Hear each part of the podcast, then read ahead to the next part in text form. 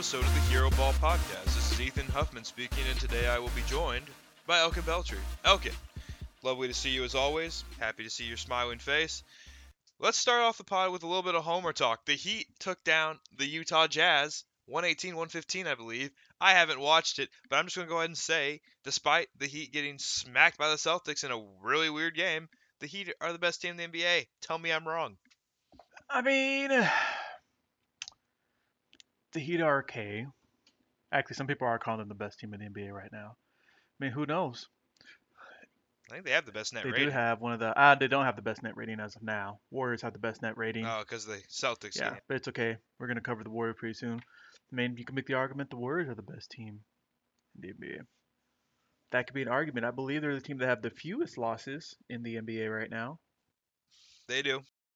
But yeah, against the Jazz, even though uh, I don't know if maybe for you you got a little bit nervous with, I know you didn't watch the game, but they did lose that lead, so one of those things where I'm sure the Heat will time the ship. But no, it's kind of proven us a little bit wrong because I'm pretty sure we said during our season preview that the Heat might not be a regular season team. We're like playoff team, they're going to be hard, and you kind of right now like the way they're playing for me shows just any team who matches up with them in the playoffs, this is what they can expect. Like it's going to be a team that will be a hard out for anyone, or maybe not a hard out. Maybe they might go through the Eastern Conference, and then you'll see them in June. I, I think the Heat. I think the thing I forgot to you know reconsider is Kyle Lowry's always been a regular season guy. Like the, the Raptors, well before Kyle Lowry was then. Um, I don't know where he found it, if it, was always in him or not, but he got the clutch gene, clutch gene for that Raptors finals run. Um, but you know, him and DeRozan were were pushing. You know, I would say not super duper talented Raptors teams like to the you know the to the playoffs and to 50 wins. Like they were good teams. Don't get me wrong, but like that, that, there's a reason LeBron like dismantled them every time. Um, and and he, but he they, they was a regular season machine, and so like I think I overlooked um how important Kyle Lowry is to setting up just consistently good offense, which is why that Celtics game really threw me for a loop. That was the first game I got to watch live, just because I don't always get home, but by four o'clock out here on the West Coast.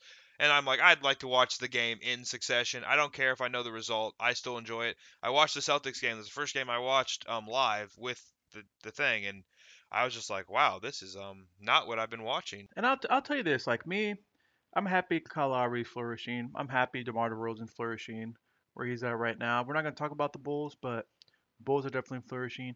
And by the way, definitely way, way, way, way too early in the season.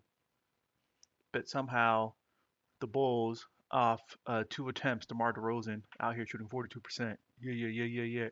From three point, that is. We love it.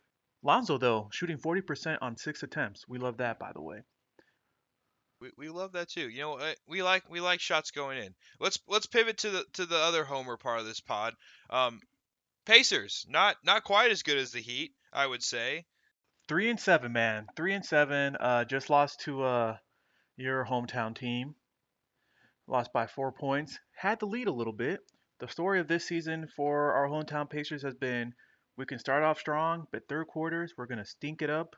We're gonna lose leads. That has been the case. We have had 20 point leads, leads in so many games. You can make the argument they should be more like seven and three, more like eight and two, but I want to give them benefit of a doubt though. They're they're bringing in. We brought in some a new rookie.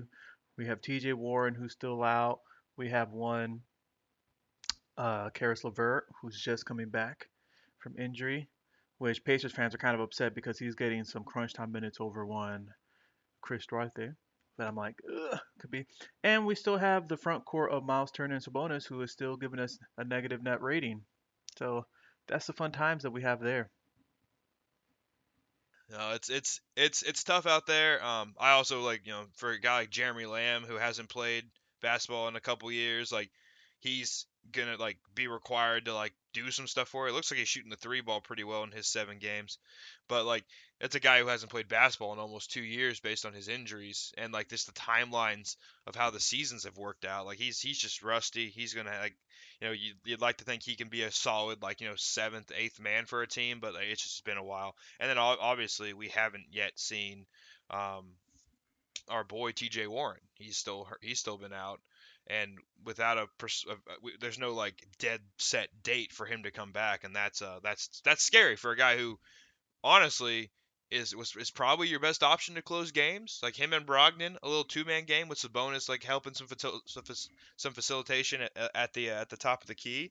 Like those two guys should be able to like you know put together a pretty good closing bit for you. And it just missing missing out on a six eight versatile score is never a good thing, Elkin. I'm not sure if you. I'll say this, but the dirty little secret that a lot of the local media caught on to, but not the national media, is that when Brogdon's out, there's a lot more ball movement on the team, a lot more passing.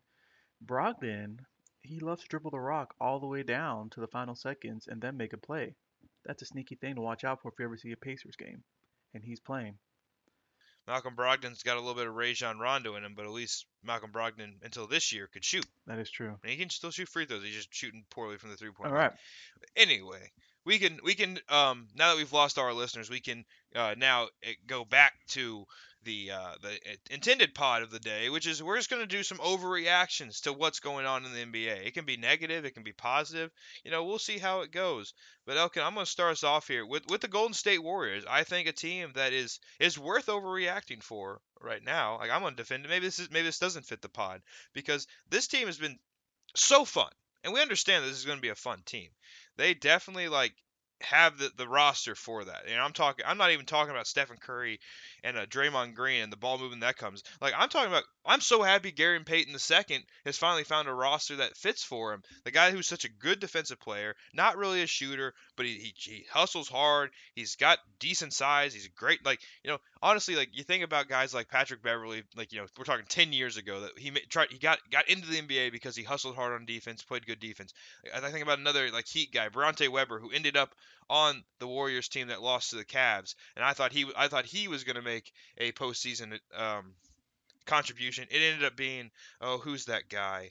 Played for UNLV, played for the Raptors as well. I can't remember his name right now, but he played on three straight championship teams. I'm blanking on oh, what his Patrick name McCaw. is. Patrick McCaw. So that was the rookie who ended up making the uh, the uh, the team and played played some d- minutes for that finals run. So they did actually win. Um, regardless, this team has a lot of fun players, and then you got to remember Otto Porter Jr. on the minimum. Like this guy's out here gonna be doing doing the thing, you know, shooting 39% from three, 60% from two. Like yeah, he's not he's not playing all the minutes that you know I would like to see him play because I think Otto Porter's really solid, but he's back to being an NBA player and who he, where he hasn't been. Bjelica playing good basketball, being part of a ball movement system. Bringing back Iguodala on there as well, bringing it back up. Iguodala, you know, and and I think because we, we talked about a little bit with Kyle Lowry in the Heat portion. Um, Iguodala being back on a team that really like moves the ball. Goran Dragic is a great point guard, and until Kyle Lowry got there, and still probably because Kyle Lowry won't spend an inordinate amount of time on the Heat just based on his age. Who knows? Maybe he's you know going to age perfectly and play till he's 45. Who knows? But Goran Dragic, in my personal opinion, best point guard in Heat history, but he's always still been a bit more of a scoring point guard and not really a, a, guy who sets up everyone else. Like Tim, like Tim Hardaway Jr. was, or Tim Hardaway was the same way. He more of a scorer, passed the ball plenty too. But both those guys were were primarily scoring guys, and it's I think now Iguodala playing with a guy like Curry who is a scoring guard. Um, it, what we're seeing though is Curry passes and moves off ball so much that Iguodala is engaged in the offense at all times. He's not just standing in the corner hoping no one passes him the ball to shoot a corner three. It's healthy for everyone out here. Uh, this team is fun to watch, Elkin, and I are we overreacting to think that they can retain this? I think it's possible, and this is without. I mean, I'm interested to see what happens when James Wiseman steps back on the court. When you got one Jonathan Kuminga, who's we know had that injury beforehand, and we're going to see where he is, and of course Klay Thompson, who's going to be joining them later on the season, not anytime soon. Let's uh, Warriors fans, let's not get your hopes up. And I'm excited if I can get a tr- if I can get a Klay at least provided me a few solid points, a few solid moments. Because he's not. Remember, he's not gonna be the same Klay or one, the one who drops like 37. He, we would love for him to be that right off the bat, but when you haven't played in about two seasons, you got to get used to that NBA speed again. And I'm sure he'll do what he needs to do, but this is a team that I feel like can sustain it. And also, too, development of one Jordan Poole. I really like the development of Jordan Poole, and it almost seems like they're convincing Andrew Wiggins to provide more than just trying to look to score. Andrew Wiggins slowly but surely turned into a decent defensive option for them, which is one of the things people thought he was going to be right out of college. They're like, this guy's gonna be a great defensive player, and the Warriors have gotten some, I would say, some good defense out of him as well. So this is a team that I think they have some sustainability. Number one seed at the end of the season, I'm not so sure about it. That's something I wouldn't give them, but I think they're going to be up there, especially, and I think there's going to be a playoff. I think this is a playoff team. Not I think it's going to be a playoff team. I think this is a playoff team. No, I I I definitely had them like more down bottom half. Like I I can't remember. Me and Richard did the pod like literally a week and a half ago or two weeks ago, where he like listed everything out the way we thought the order would go. And I know I didn't have the Warriors above the five seed at the best. Like that would have been the best I would have put them. Just because I did I I didn't know how much to believe in their defensive personnel. But Draymond Green is such a good quarterback, and everyone, even Curry, while not being a great defender, he always is trying hard. And like he he has the the ability to take those gambles, to try to get more steals, to try to you know poke the ball loose. He has that ability to, to do those things because everyone else around the team is you know a lot more like a solid you know guard their man, stay in front, force difficult shots type of defenders. I mean, obviously you get down to the Bjelica's who is not, but he, he he's there for offense. We understand his role. Um, I, I I really like this team, Elkin. Um, I you know talking about Klay Thompson coming back. I mean, we're not worried about Klay Thompson like you know running off 10,000 pin downs to get, you know, uh, like, you know, 20 shots a game. We're talking about just having a guy out there who sh- who probably can defend pretty solidly. Like he might have to bump up to where he's like a 3 guy now. He doesn't guard the 2s anymore. But like you're talking about a guy who like still has all the the mind of the, that great defender he was and still like has the the I'm sure has the confidence in his jump shot that he's going to come out and firing like you're just talking about swapping out basically some Damion Lee minutes with Klay Thompson.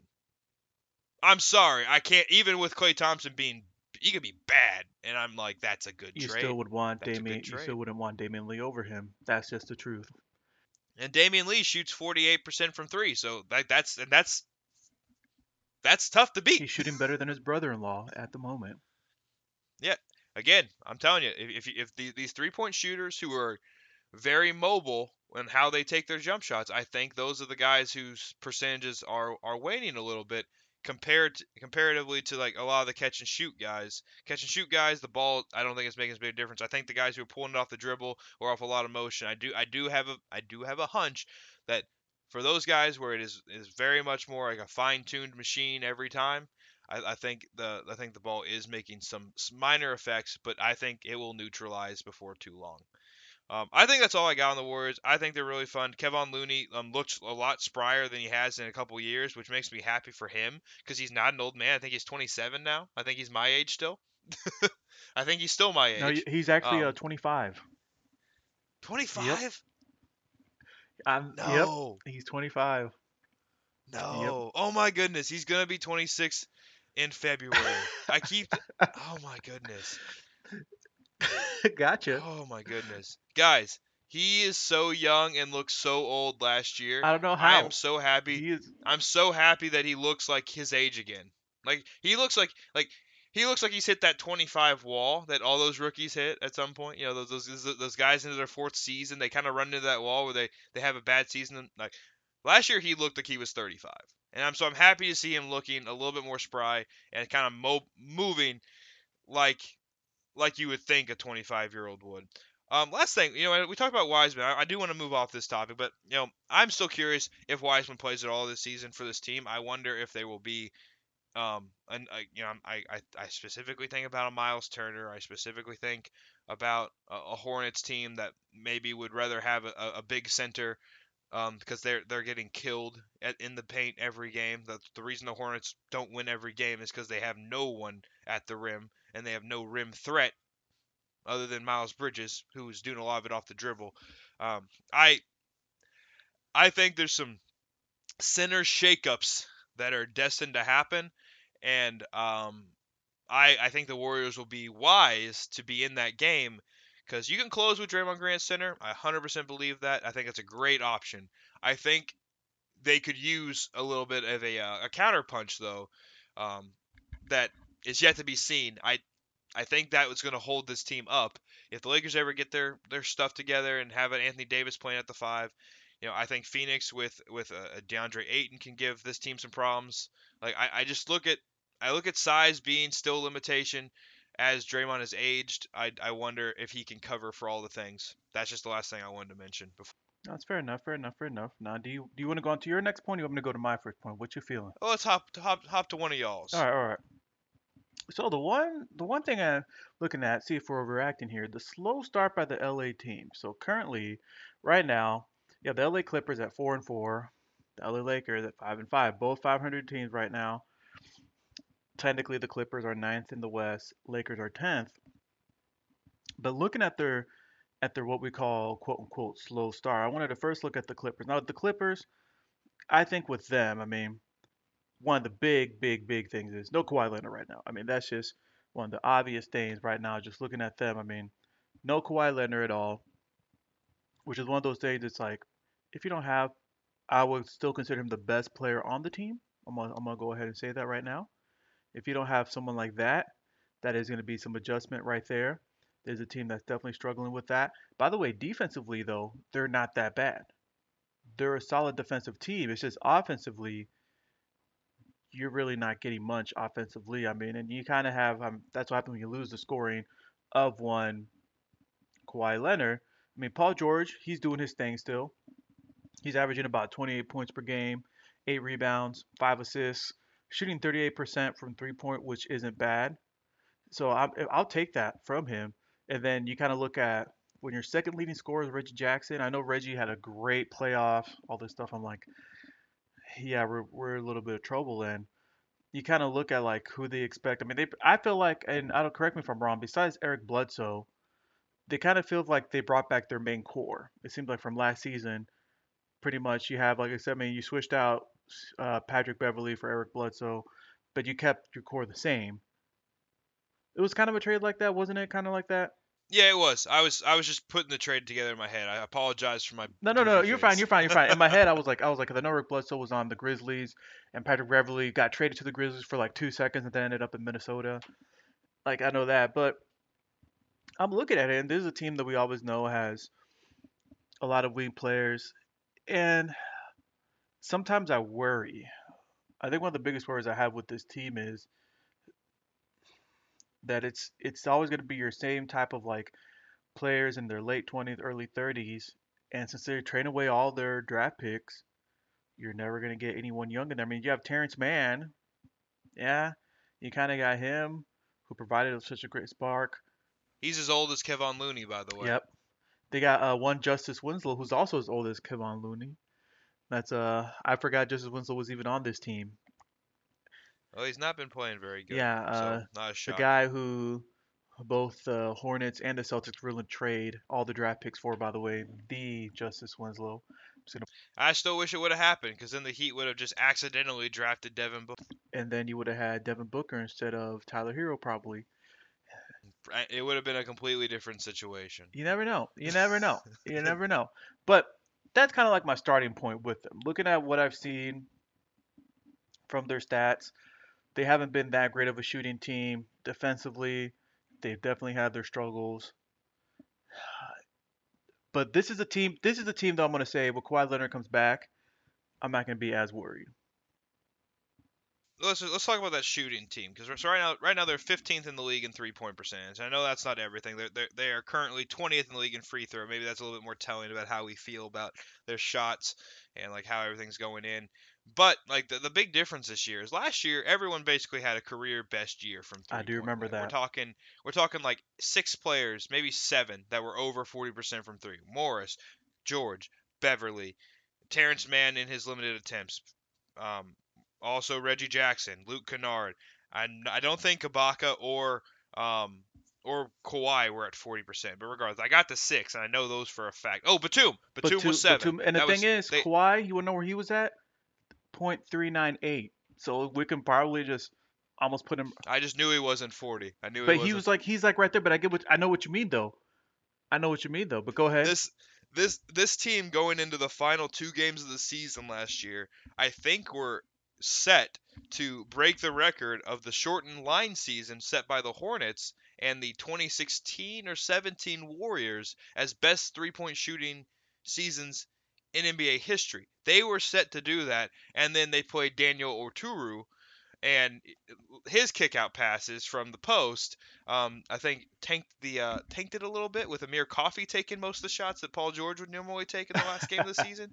And Amir Coffey, while I think is not a horrible shooter, this year he's shooting 20 percent, so not bad, you know, not bad. Um, I, I think that might have had a reason why they are now the third best three point shooting team in NBA history. So, point being, that team last year hit their highest percentile of threes you could ever expect.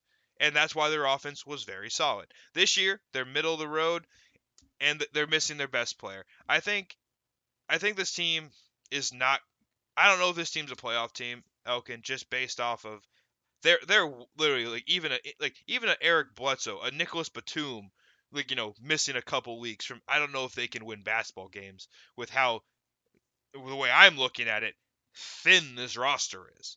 Like just like as much as I love Justice Winslow, I really do. You, you can't. I don't think you can ask him to like be a good basketball player anymore. I, I wish he was. Like we're talking about Brandon Boston getting off the bench as a rookie and contributing. Like I'm I, I'm holding some stock in him because he's you know he's six seven, and you, you don't just throw those guys away. Shout out Kevin Knox, and for anyone who uh, lives in this house with me that likes to think I love Kevin Knox. Um, regardless, you don't just throw that kind of height away. Anyway, I, I'm looking at down their bench. Keon Johnson, when they drafted him, he's a hundred percent a project. He's just an athlete. He's not a basketball player yet. Uh, Jason Preston would be great kind of like you know a little. I'd he says he's six four. I still look at him as an undersized guard. That's a scorer, but like you have plenty of guards right now. So I guess if Reggie, but he also got hurt, and Serge Ibaka's missed like I think every game this season so far. Like this team is not deep, and they already have existing injuries.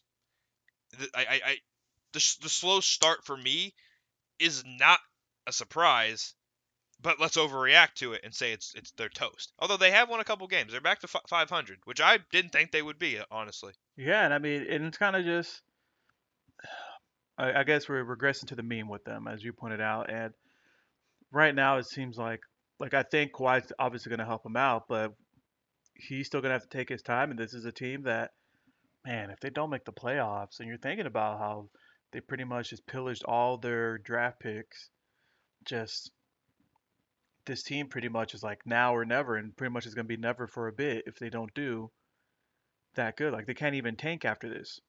That that's that's what I'm looking at too. The important thing to keep in mind is that they did get Kawhi Leonard signed. They'd have Paul George signed.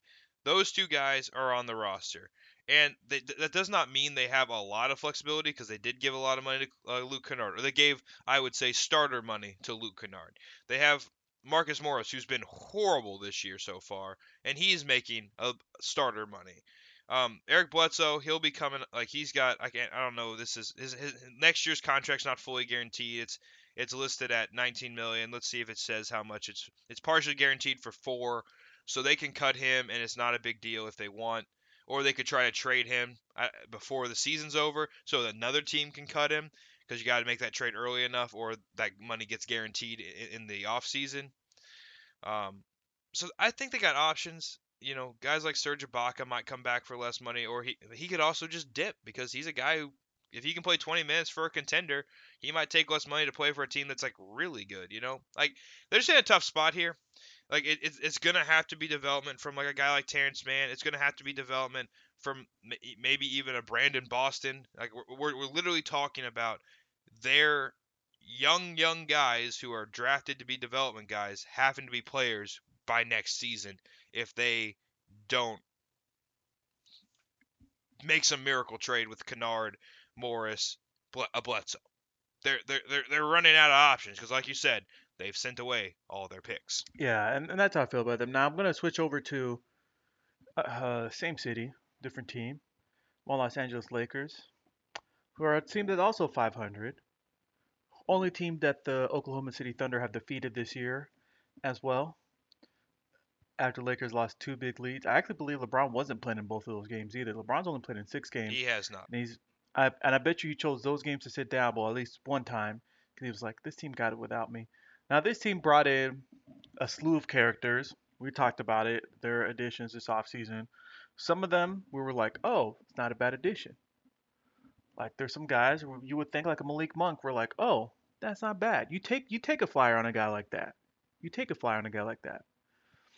Even Carmelo, especially if you can get him in the in the bench role, which is what he is for them. You take a flyer on someone like that. If he's if he's coming off your bench, and for me, he's actually paid dividend for them. But then you have the option to surround yourself with more shooters with your two main main stars, or bring in a guy who can carry the load, as you could say, or try to carry the load in Russell Westbrook. And they went with the ch- with the choice of bringing in a guy like Russell Westbrook. Here we are, just 10 games in. It can either be signs of this is what's going to be like for the rest of the season, or it's just the beginning. But shooting 20, I'm going to give him rounded up 27% from three point, shooting about 42% overall, 19 points per game, giving you a solid five turnovers, eight and a half rebounds, about eight assists. But once again, high usage rate on a guy like this. And it, it almost seems like, and I was trying to look this up before the pod to look at on and off numbers. It almost seems like the team is flowing better and going better with him not playing. But it's almost it's weird, Ethan. It's almost like when LeBron, it's like LeBron isn't there and his team needs help. It's like without LeBron, it's just lost when LeBron's on the floor, which is concerning because we know LeBron can't be there all all time. And I, I look at the way the roster is, and I'm like, man, they missed out on some guys. Like I think someone even pointed out, like you could have taken a chance on a guy like Rudy Gay, bring him. in. I don't know if I would have done it. I mean, they had their choice. We know before the season, like a Buddy Hield, even DeMar DeRozan. Could have re-signed Caruso because you had restricted rights Yep, on him. which I would have done. I don't think he'd leave. I don't think he'd leave Los Angeles if you match. If you, if you, I, I'm not sure if they had restricted rights. I should take that back. But I think he would have stayed in Los Angeles if you had offered him the same money. I think they had restricted rights though, and you let him walk so you could re-sign Talen Horton Tucker, which is fine. But you're also the Lakers. Pay the luxury tax. It's a bad organization. Yeah, bad GM. Yeah, T. Oh, we never we haven't been fan of the GM. I mean, I- it almost feels like you fall into uh, when LeBron James pretty much says he wants to go there, and then Anthony Davis telegraphs that he wants to go there. I mean, there's not much else you need to do as a GM when those guys are like, "I'm gonna fall into your lap." and like you bungled I can't remember exactly what the machinations of the cap were, but you bungled it up where you could you couldn't go in you couldn't go like you hard capped yourself with that Anthony Davis trade or something like that. Where like you lost down like like up to like three million dollars of like the like tax free spending because the way you did the trade. Um, it, again, it's just we, we know it's not good. Um, the one thing I want to talk about with Westbrook is and why I will give Lakers fans some hope is this. Let, let me run you through a stat. So last year in Washington, this is um, Russell Westbrook's field goal attempts uh, percentage, like by location. So at zero to three feet, he shot 20% of his shots. From three to 10, so floater range, um, 25% of his shots. Um, 10 to 16, the dead mid range, 11.7. Um, deep mid range, 16 to thir- um, three point, 22.4, and three pointers were 22% of his shots. So if you want to look at a positive Lakers fans and hope that you know the finishing comes around, maybe he's you know he's a guy's moving a lot. That ball, if it's a little bit more slippery or whatever, you know maybe the finishing's a little off. But right now, in the small sample size, Russell Westbrook is taking um, 36% of his shots from zero to three feet, which is great. That's what you want. That's what you wonderful. want. That's where you want it because that's offensive rebound opportunities. If he draws help, it's um like if we're just talking about like the flow of the offense, that's an easier drop off for an Anthony Davis or a Dwight Howard. Like we have some options here with that number. He's taking only 8% of his shots from like true mid range, 17% from deep mid range, three points still staying pretty true at um, at 22, and he, his floaters have reduced to 15%. So the, my point being is he is pushing the shots to the correct direction. I don't mind him taking 22% of his shots from three point land just because at the end of the day, that is the highest value shot. That's the shot I would if he's going to take a shot at the end of the shot clock, I'd rather him just chuck a 3 than chuck a mid-range shot. So like I will justify his 20 like even though he shouldn't shoot 22% based on his percentages, I'll justify it and it's worth more points. He shouldn't take mid-rangers. But if you want to have some faith, I don't think it's going to work out perfectly because I'm not, I am the biggest Russell Westbrook hater that's ever existed. We know that to be true. If you want to have some faith that this can, the ship can be righted, understand that Westbrook is currently taking the correct shots as much as one can. As much as that makes sense, but like sometimes when I see Westbrook, like, because obviously with LeBron and Anthony Davis, you want to surround them with shooters. That's really what you want to open up the lanes, give them space to move. Sometimes I don't I don't think this would ever happen. Sometimes I think if you had West, Russell Westbrook just being your bench guy going against second units, like I wouldn't mind that for them, but I know he wouldn't do that. Like it almost seems like it, it makes more sense to do that, but where he is in his career right now, but I just know he wouldn't do that. Yeah, I, I understand what you're saying, and I, I don't dislike that concept. Like I would think he'd still be like a bench guy who plays closer to starter minutes, right? Like kind of like what Tyler Herro's doing for the Heat, where he play he comes off the bench, but he plays like the fourth most minutes on the team. Kind of like a Like Manu Ginobili, pretty much. You know he's going to be Manu closing. Ginobili's a perfect Yeah, you know he's gonna be example for a guy who did it for a long time. Um, and maybe we don't close with Russell Westbrook though. maybe we don't. but the the thing is, like, he's just he's just not efficient right now, and he's not shooting free throws well. He's shooting 62 percent, and basically ever since they said you can't walk the half court between every free throw, he's been a bad free throw shooter, which is weird because you'd think it's not that hard.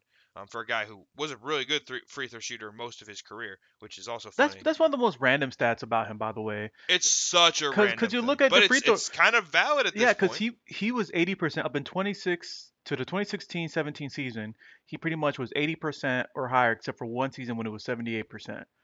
And then you went down 73%, and then from there you're looking between the mid 60s almost every season except for one. Like that's one of the things that I just it just boggles my mind.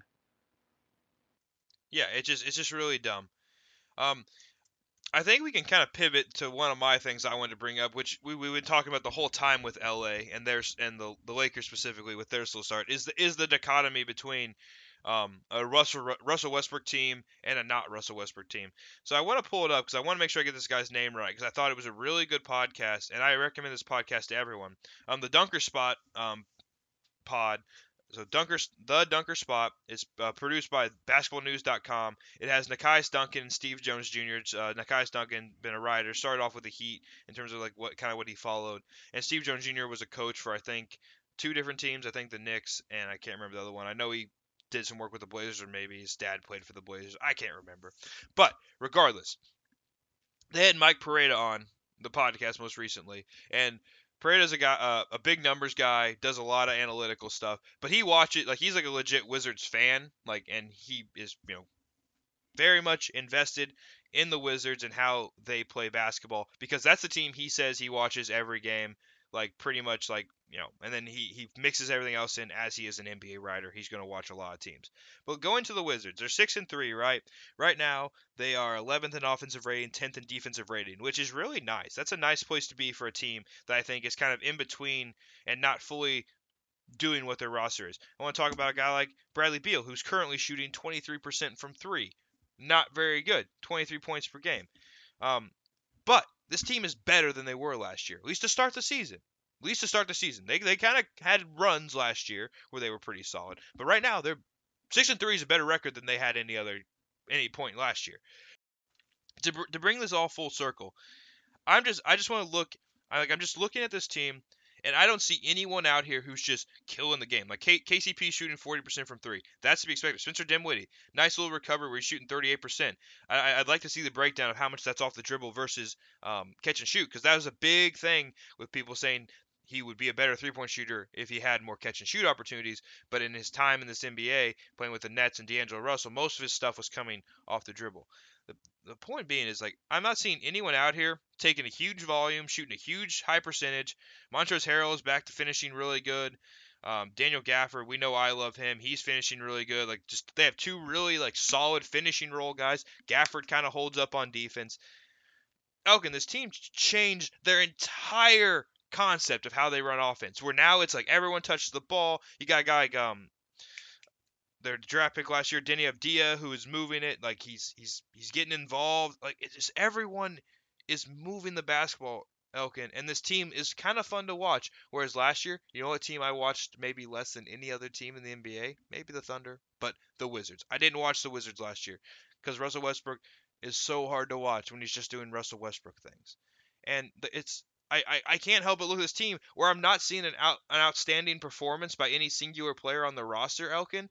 But this team's better than they were last year. When Russell Westbrook did he average a triple double last year? I don't know, but probably. Yeah, but and you definitely bring it up like the way that they're playing with the additions that they brought, and you kind of see like the Lakers. You see the difficulties of playing with one Russell Westbrook. We know he's he's a ball stopper. We know, like yes, people talk about like, well, he has he's been averaging he's averaged 10 assists so many seasons, but I'm like you have to look at quality like type of assists. Like they'll they're you and I both know they'll be guys in the NBA. He, they might average like six or seven assists, but you know those six or seven assists are going to be like those quality assists, passing to a guy the right guy on a fast break, or getting a, or passing a guy open where you passing the ball right at the right point where the guy's open compared to like, oh I'm going to give you an assist. I call it the shot clock assist. I don't want to shoot it to mess up my percentage. I'm going to just throw it off and you chuck it up. Oh, you made it. That's great. Or we know he's been guilty of this. I'm trying to get a triple double, so I'm going to pass up like an open look just so I can make sure you get the assist. Like that's how it is with stats. I mean, stats can always tell the story that you wanted to tell. And you did bring up a good point how it's not hopeless for Lakers fans. Like I will say, like it's very early in the season. NBA season is very long. We're still doing 82 games per season. I will think a lot of it depends too, like how much is LeBron going to play? Like this abdominal injury is something that I'm gonna watch a little bit. Like they say he's gonna. I've heard reports gonna be at least a week, could be a week and a half, but I, I can see it being two weeks that he's gonna be out because LeBron doesn't want to go back out there early and then have a worse injury like a tear. Like I mean that'll be months. Then we're talking about recovery, and I think it'll be interesting to see how acclimate and. It's probably going to be on a lot of LeBron and Anthony Davis to rein Russell in to kind of say like, hey, we need you more in this role, but it's one thing to say like we're gonna do this, and it's another thing knowing Russell's personality that he a lot of times it's like I'm gonna go go go do my thing no matter what. And I don't know. I don't think the Lakers are gonna do a midseason trade of him because at this point there's not gonna be any teams who are gonna want that contract and that player. Like, because people talk about like, oh, look at what they did with Isaiah Thomas, Dwyane Wade in that 2017-18 season, Derrick Rose, but I'm like, that's different. Those are manageable contracts that are easy to move. This is a contract that's still pretty massive. That's going to be hard to move. Like unless a team is like super super desperate for a guy like that, or like OKC is like we want to bring back Russell Westbrook for old time's sake, which I don't think they would at this point. Like what, what do the Lakers have to give to like like there's the only the only thing you're getting if you're OKC, not to mention st- stomping all over Shai and Josh Giddey's development potential by trading for Russell Westbrook. Like it's just such a tax to take that salary. Like there's nothing. Like maybe if they still had Al Horford on the roster, or they still had they didn't buy out Kemba Walker, maybe there was something that could be worked out. But like no, there's there's nothing. Like my question is, and well, we won't know because the Rockets don't have any interest in letting him play.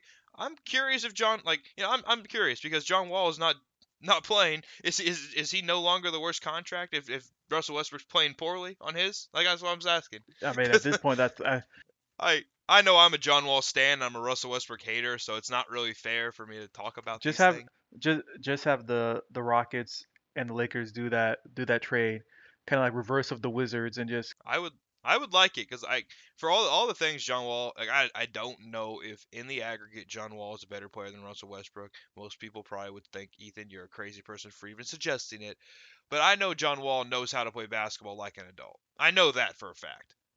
call it like it is. Now, I'm ready to move on because we've covered pretty much two of your topics, and we've only covered one of mine. Uh, so, uh, well, I'm just gonna bring up another topic before we before we hit back your third topic that you have sitting there. Um, kind of a slow starts for some of our, our key shooters. Someone like a Lillard, Young, and Harden. Now, I call these three guys or the three horsemen of foul baiting. I'm gonna be honest. I love Lillard, but let's be real. These guys are known for foul baiting, and we know that there's been rule changes as far as how refs are going to call more of these fouls, how they're going to look at these fouls. Are they going to call it more offensive fouls now? Which we've I've seen that a few times. I think one replay that went around was the offensive foul they called on Patrick Beverley against Antetokounmpo, not Giannis, but Thanasis, where he kind of did the infamous like I'm just going to stop right in front of you, do that. And James Harden, I've seen him called for the hook offensive foul. I've seen that called towards him. Even though against the Pacers, it was a great game for them to choose to call those calls. Shot 16 free throws against the Pacers. Not going to forget that. And Lillard, I just feel like Lillard's been off. Like that's one thing. Like his shooting numbers, have just been off. Now, it's not the first time we've seen guys who I consider stars to have slow starts. Now, the reason I brought these guys up, Ethan, for you now, out of these three guys, which, uh, and it could be all of them, it could be one of them, two of them, which guys do you see it like this is what's to be expected now for the rest of the season, or it's just for you it's an aberration? Like, uh, it's just an aberration. They got to get used to something, or they're trying to play play through something. What are you seeing with? I'll go with Trae Young as like the shooting numbers to be closer to what they actually are because we have a sample size. So Trae Young right now, um, this is his this is his stat run. I'm gonna run it through you real quick. So in his career, he's averaging 24 points per game, three rebounds, eight 8.9 assists, shooting 43% from the field, 34% from three, 86% from the line. That's his just generic read it off basketball reference. His season right now, he's scoring 23 points per game, three rebounds, nine assists, shooting 41% from the field, and 28% from three. So let me ask you, Elkin. That's not good. Three, uh, the, the the field goal percentage and the three point percentage, but it's never been that good. He's a volume guy, and he's a great passer. That's why Trae Young's a good basketball player, because he's a great passer. We swap that over to like Damian Lillard, for example. Let's go back to that part of the page for him. Right now, I'm just going to do percentages because we don't really care about the points in terms of totals. Right, he's 43 for his career, 37 from the uh, three-point line. Right now, he's 35% and 24. That's a lot different. That's a big difference. Um, I think Dame was trying to. I think you know probably t- like five to ten of those threes are trying to draw fouls and just not hitting anything. He's not shooting well. We know that to be a fact.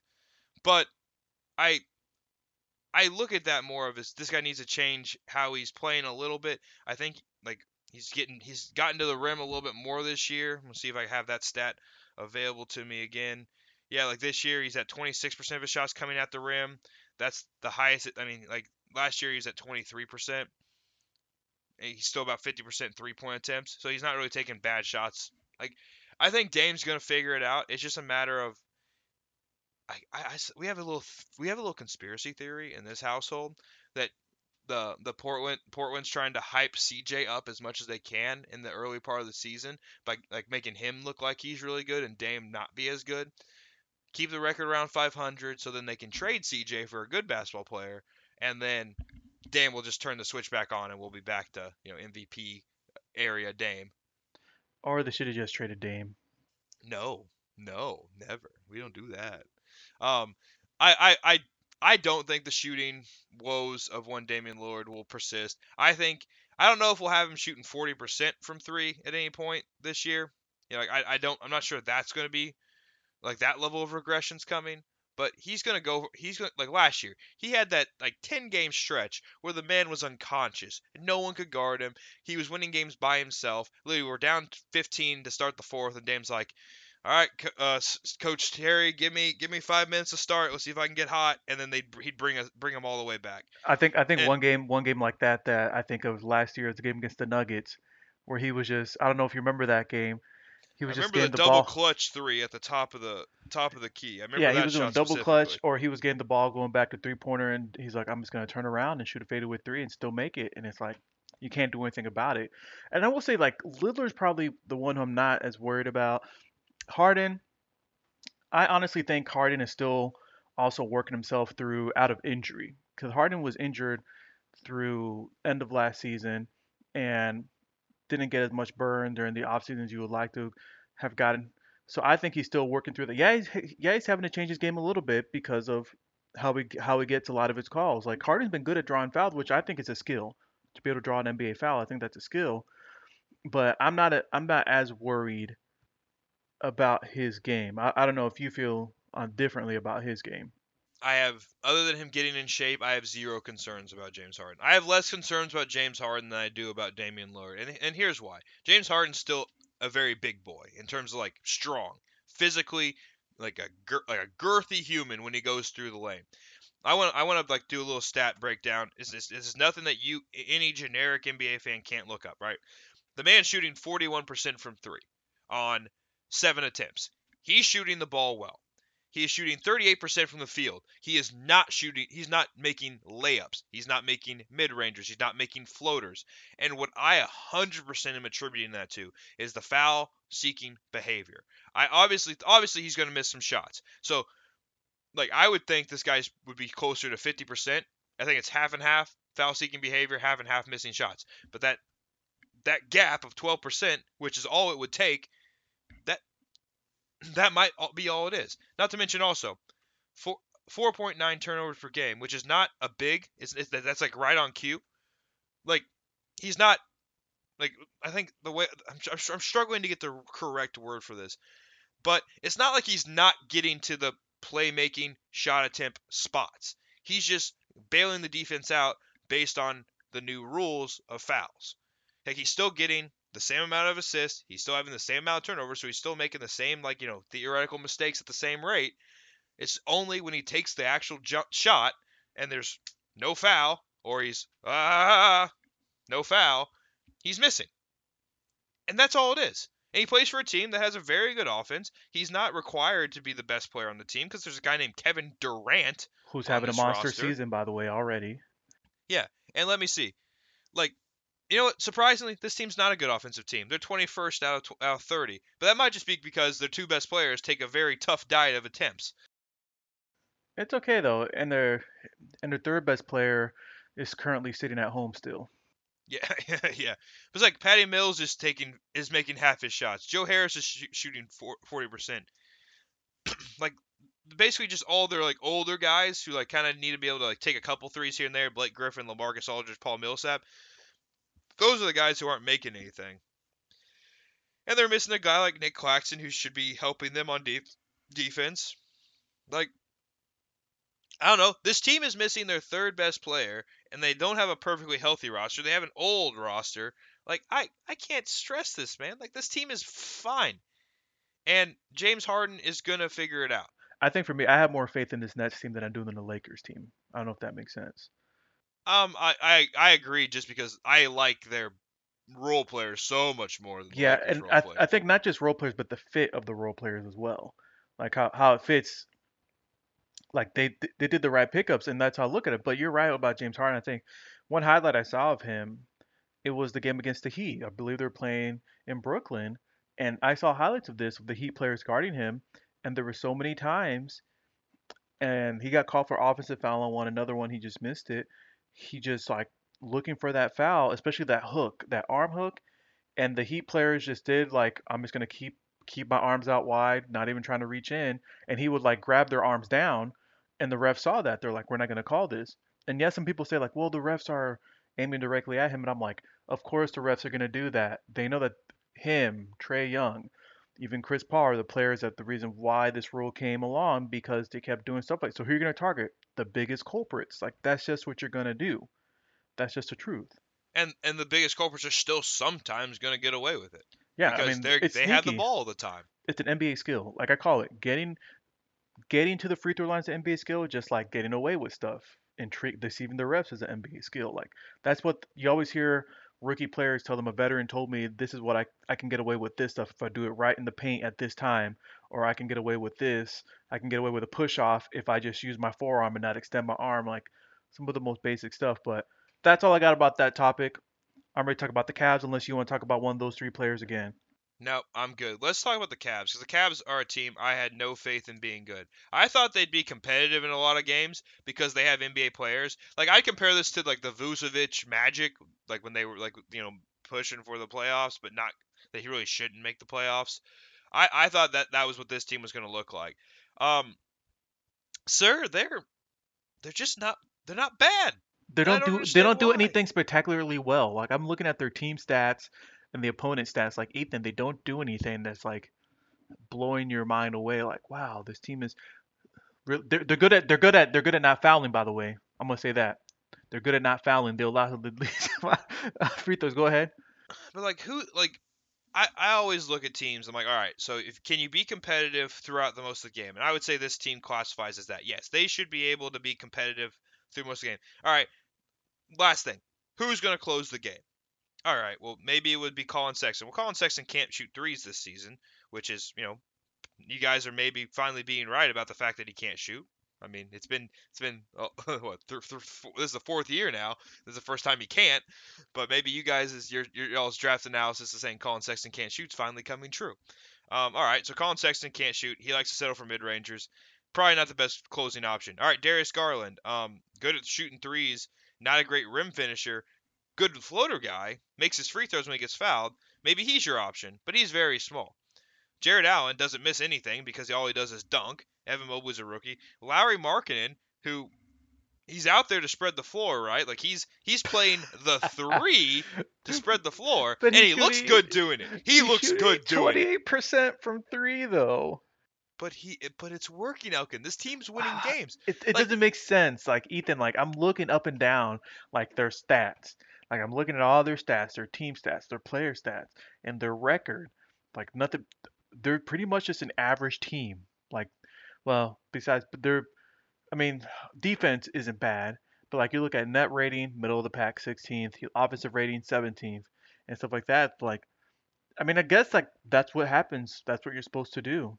I, I will say this, and I think it's something we need to consider more and more when we're talking about teams that make that, that initial like leap towards being competitive is how important rim protection is. Um, Jarrett Allen's a very good rim protector. I don't, like, he's not really particularly good at anything else on offense, but he's a very good rim protector. And when you're a team like the Cavs, who I don't know who their other good defenders are, Ricky Rubio is a good point of attack defender, but he's losing steps. Isaac Okoro is a good defender, but he doesn't play. But that's really it in terms of like guys who are good defenders. Everyone else is just passable. Evan Mobley, I forgive me, I didn't say Evan Mobley. Evan Mobley's a very good defender. With that in mind, though, like guards are driving past Collin Sexton, guards are driving past Darius Garland, but there's always someone there, Jarrett Allen, Evan Mobley, to stop it from being an easy layup. I think about like a team like the Blazers, who like last year, people would drive past CJ, people would drive past Dame, and if Nurk wasn't in the game, it was a layup every time. That's not happening against the Cavs. So you're taking away all those easy gimme points, and people are settling for floaters. People are kicking out the threes. Maybe that shooter's open for a reason. Those kinds of things. And eh, that's the only that's why this team is solid. I don't think this is going to stick. I think this is still a very much below a 500 team. I trust my analysis in that this team is not actually good, that this is a bunch of small sample size theater and individual games. Like I remember Collin Sexton beating the Nets by himself one game last year. Like maybe I should box score check every game and say, all right, well Darius Garland won this game by himself. Lauri Markkanen had his good game against this team. That's why they won. And so all their averages are still coming out to be kind of poopy, but they've all had their one good game. Yeah, I You mean know? they they've beaten some decent teams. They've beaten Raptors, Blazers, Nuggets, Clippers. Raptors like, should have been on this list too, because I thought the Raptors were supposed to be bad. yeah, like they that's the thing. They've had some good wins. I don't know how they lost to the Lakers. Sometimes it doesn't make sense. I don't. I just. I don't know anymore.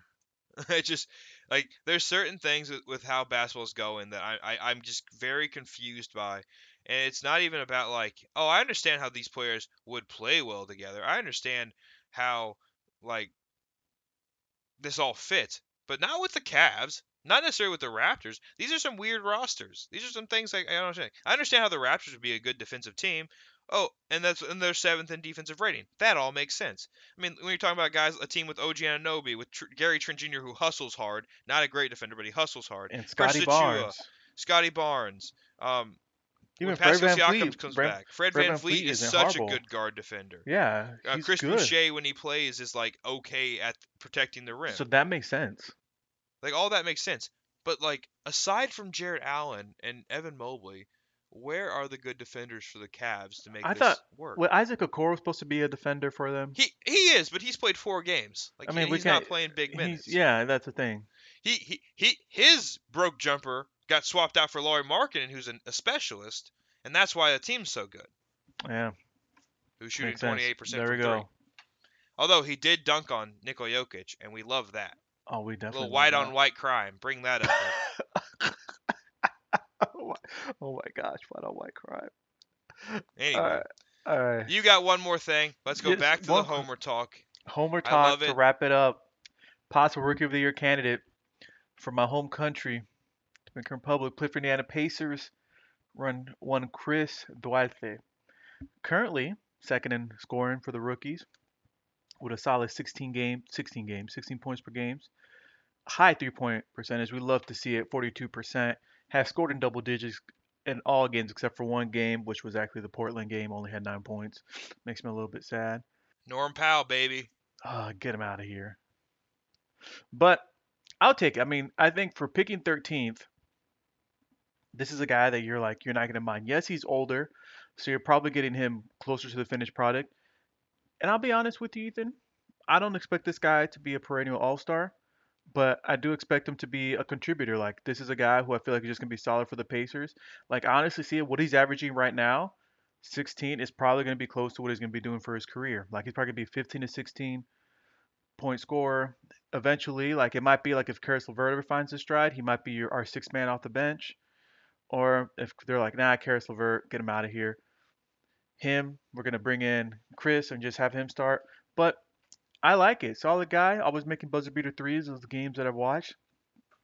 Almost half of his shots were three pointers. Good free throw shooter.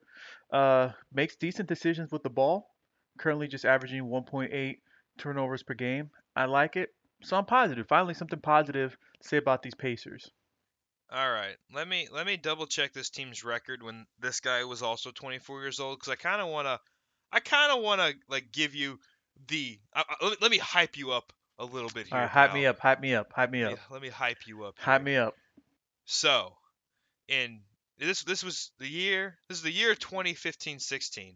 This guy played on what I believe was a playoff a playoff team. I'm trying to double check. Yeah, fin- no no, they were not a playoff team. This is the year before they made the playoffs for the first time in this iteration of the team. All right? All right. One year before they made the playoffs. Maybe very close to what the Pacers are looking like.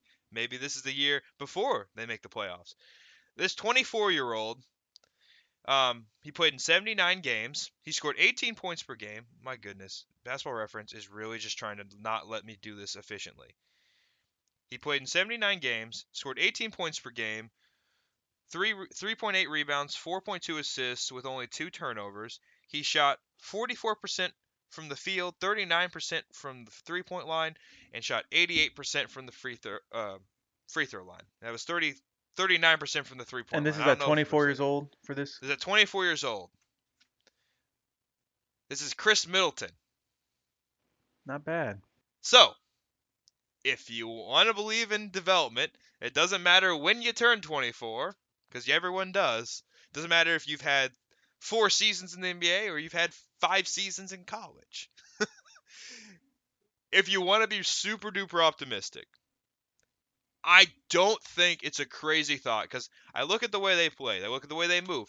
Chris Duarte, slightly smaller, but if you really want to just believe in a guy's uh, internal development, a team like the Pacers, like I, I would I would say best case scenario, one Chris one Chris Duarte could could develop very similarly to a Khris Middleton and be kind of one of those guys who works in a couple dribbles, pull up, catch and shoot guy, pair him next to a guy who creates a lot of offense, and all of a sudden you're looking at a guy who can really uh really kind of take the strides to being that second or third best player on a really really good team.